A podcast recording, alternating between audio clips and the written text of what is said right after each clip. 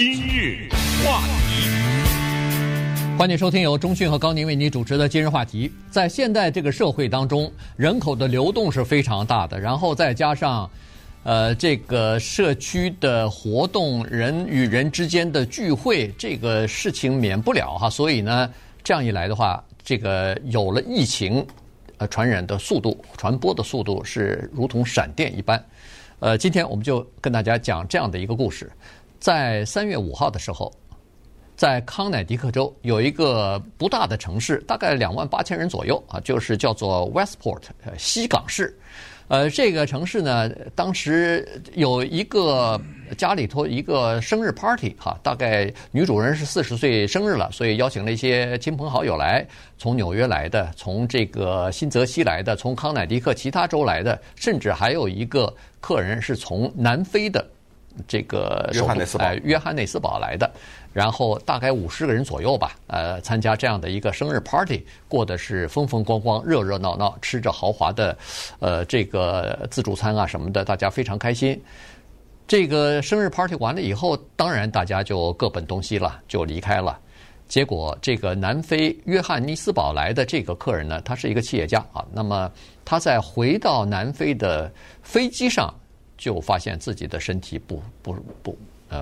舒服了，又出现了发烧的情况、咳嗽的情况，于是他就回到了南非。我们试想一下，他在飞机上有很多乘客是坐在他身边的。回到南非以后，他马上就说自己有问题，要进行检查。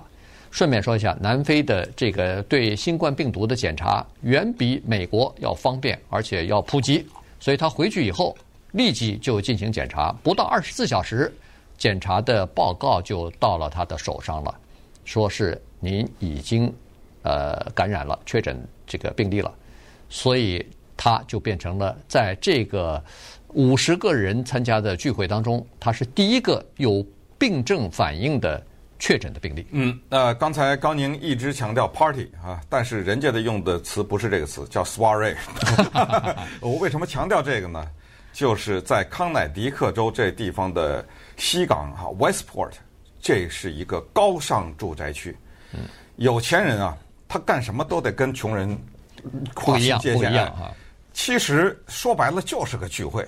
但是他一定要用这个法文词 soirée， 就是晚会或者怎么样。40个人对，这叫什么？高档对。所谓高档，就是你可以想到来的人那都非等闲之辈，对不对？你想想，这个人为了庆祝女主人40岁的生日，他从南非飞过来，这是什么样的关系？然后吃的那东西，那绝对的是佳肴啊，肯定是非常高贵、非常的高雅的一些东，就是高层次的一些东西。喝的那种酒，可能这就不说了哈。这么说是什么意思呢？就是在 Westport 这个城市呢，在3月5号的这一天，它被感染的人数是0，没有人感染。可是呢，这个聚会现在被认为是0号聚会。什么叫0号聚会？就是那第一个。那至于从0到1的这个突破，就是在这儿看。那么至于那个第一个是从哪儿来的，就不知道了。为什么？因为这些人来自各地啊，对不对？所以这个给康乃狄克州的杀伤力是很大。关键的问题是，现在居然有一种说法，我们也知道，现在纽约市是美国的疫情中心，是重灾区。有一种说法说，康乃狄克州3月5号的这个聚会对纽约的大幅度的传染，居然也有一定程度的推动吧？对，因为什么呢？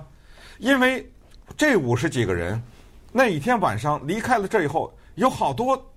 带着病去纽约了。因为现在知道的是，这50几个人里面有1半以上的人是测验呈阳性，就是确诊病例。25个以上的人都已经确诊了。可是这25个以上的人，其中有一些到纽约去参加过什么400多人的聚会啊什么之类，就他们去的时代广场啊，去了纽约的很多地方。就大量的在传播这个事情，所以这50几个人呢，现在被认为0号聚会的这50几个人，只有2个人名字公布了，而且这2个人是他们自愿的，就是说我们请媒体把我们名字公布，其他的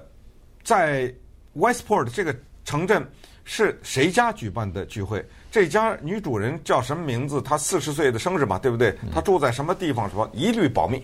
然后那50几个人除了这2个女的以外是谁，包括南非的那个人全部保密，叫什么名字，是做从事什么行业的，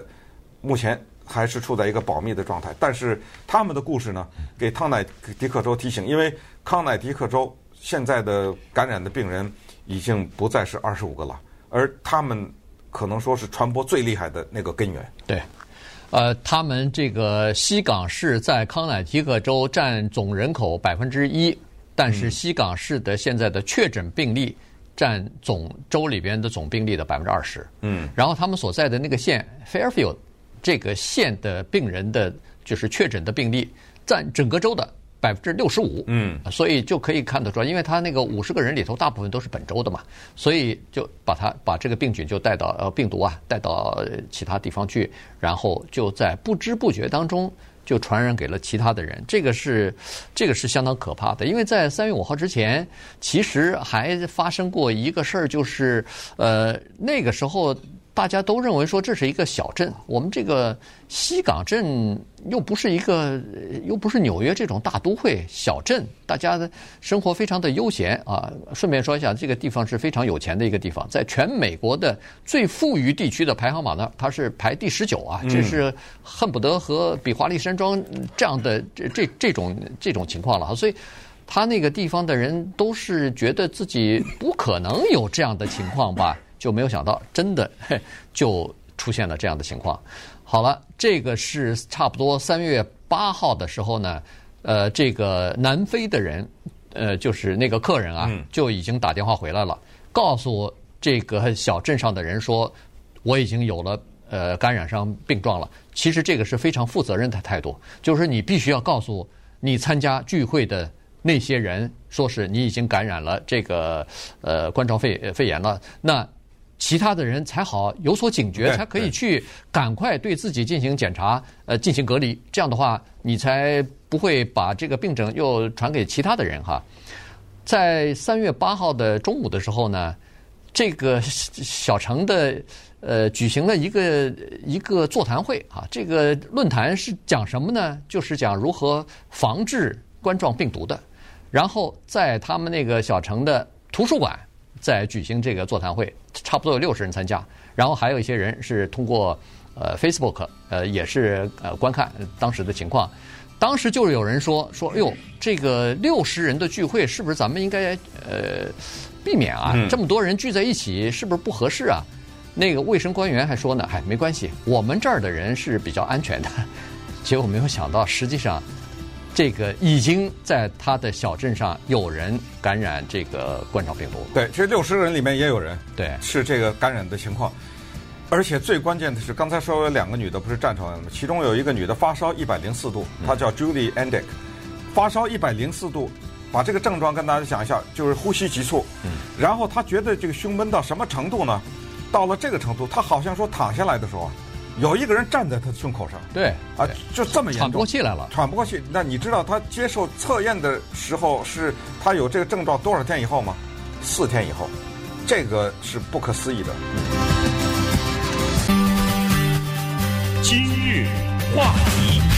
欢迎继续收听由中讯和高宁为你主持的《今日话题》。今天呢，跟大家讲的一个故事呢，是真实发生的。3月5号，在康乃狄克州的西港市啊，这个50人参加的一个生日聚会啊，结果就造成了这个情况。有一个人，南非的人，首先出现病症，然后确诊了。确诊之后，他马上打电话回来以后呢，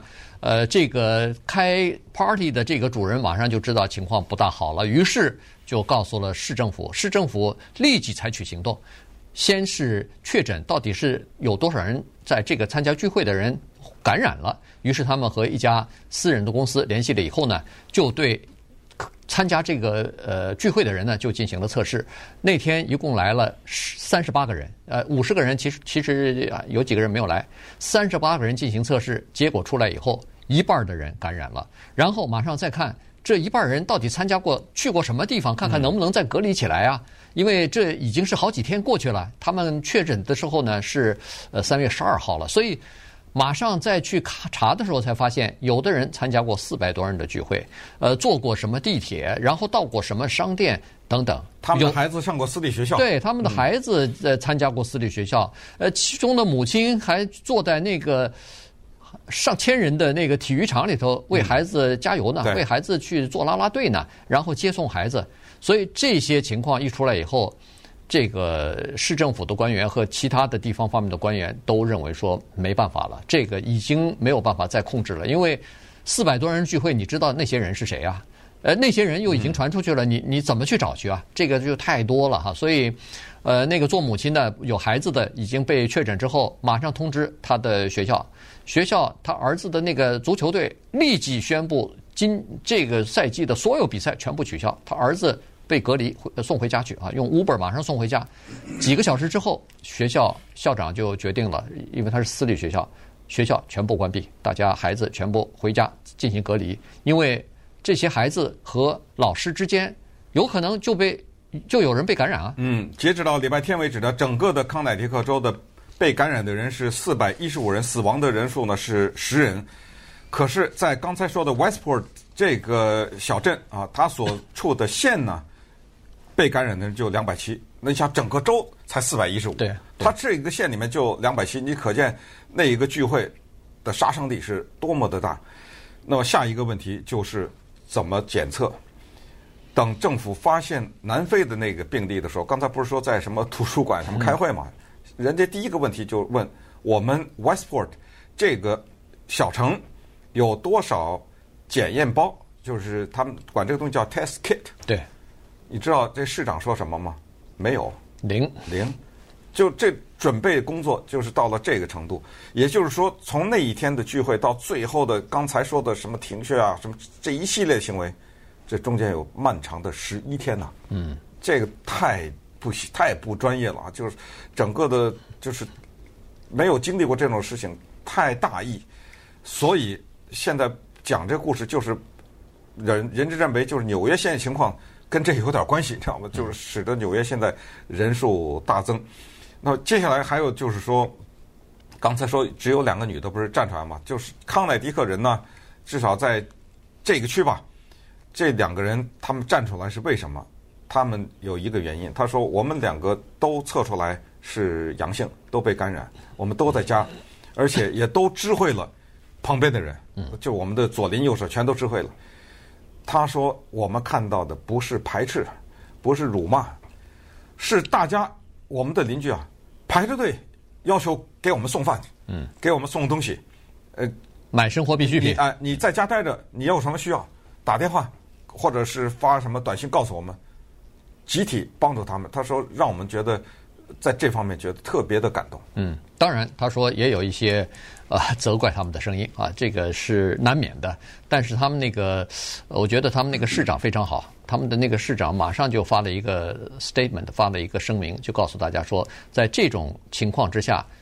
不是任何人的错，因为他们聚会，他们并不知道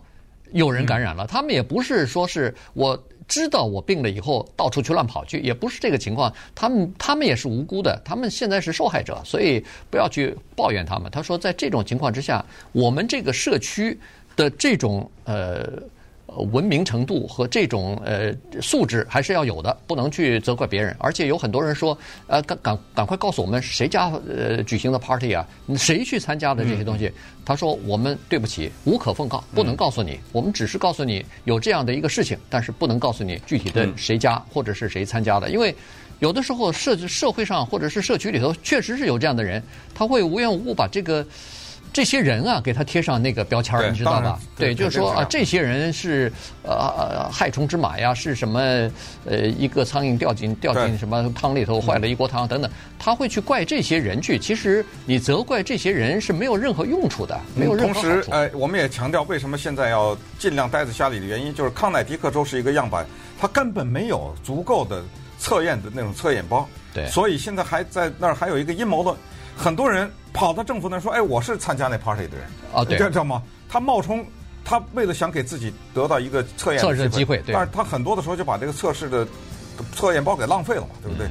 所以也就是说，整个的美国是不够的，医疗设备是跟不上的，所以最好的防御还是待在家里。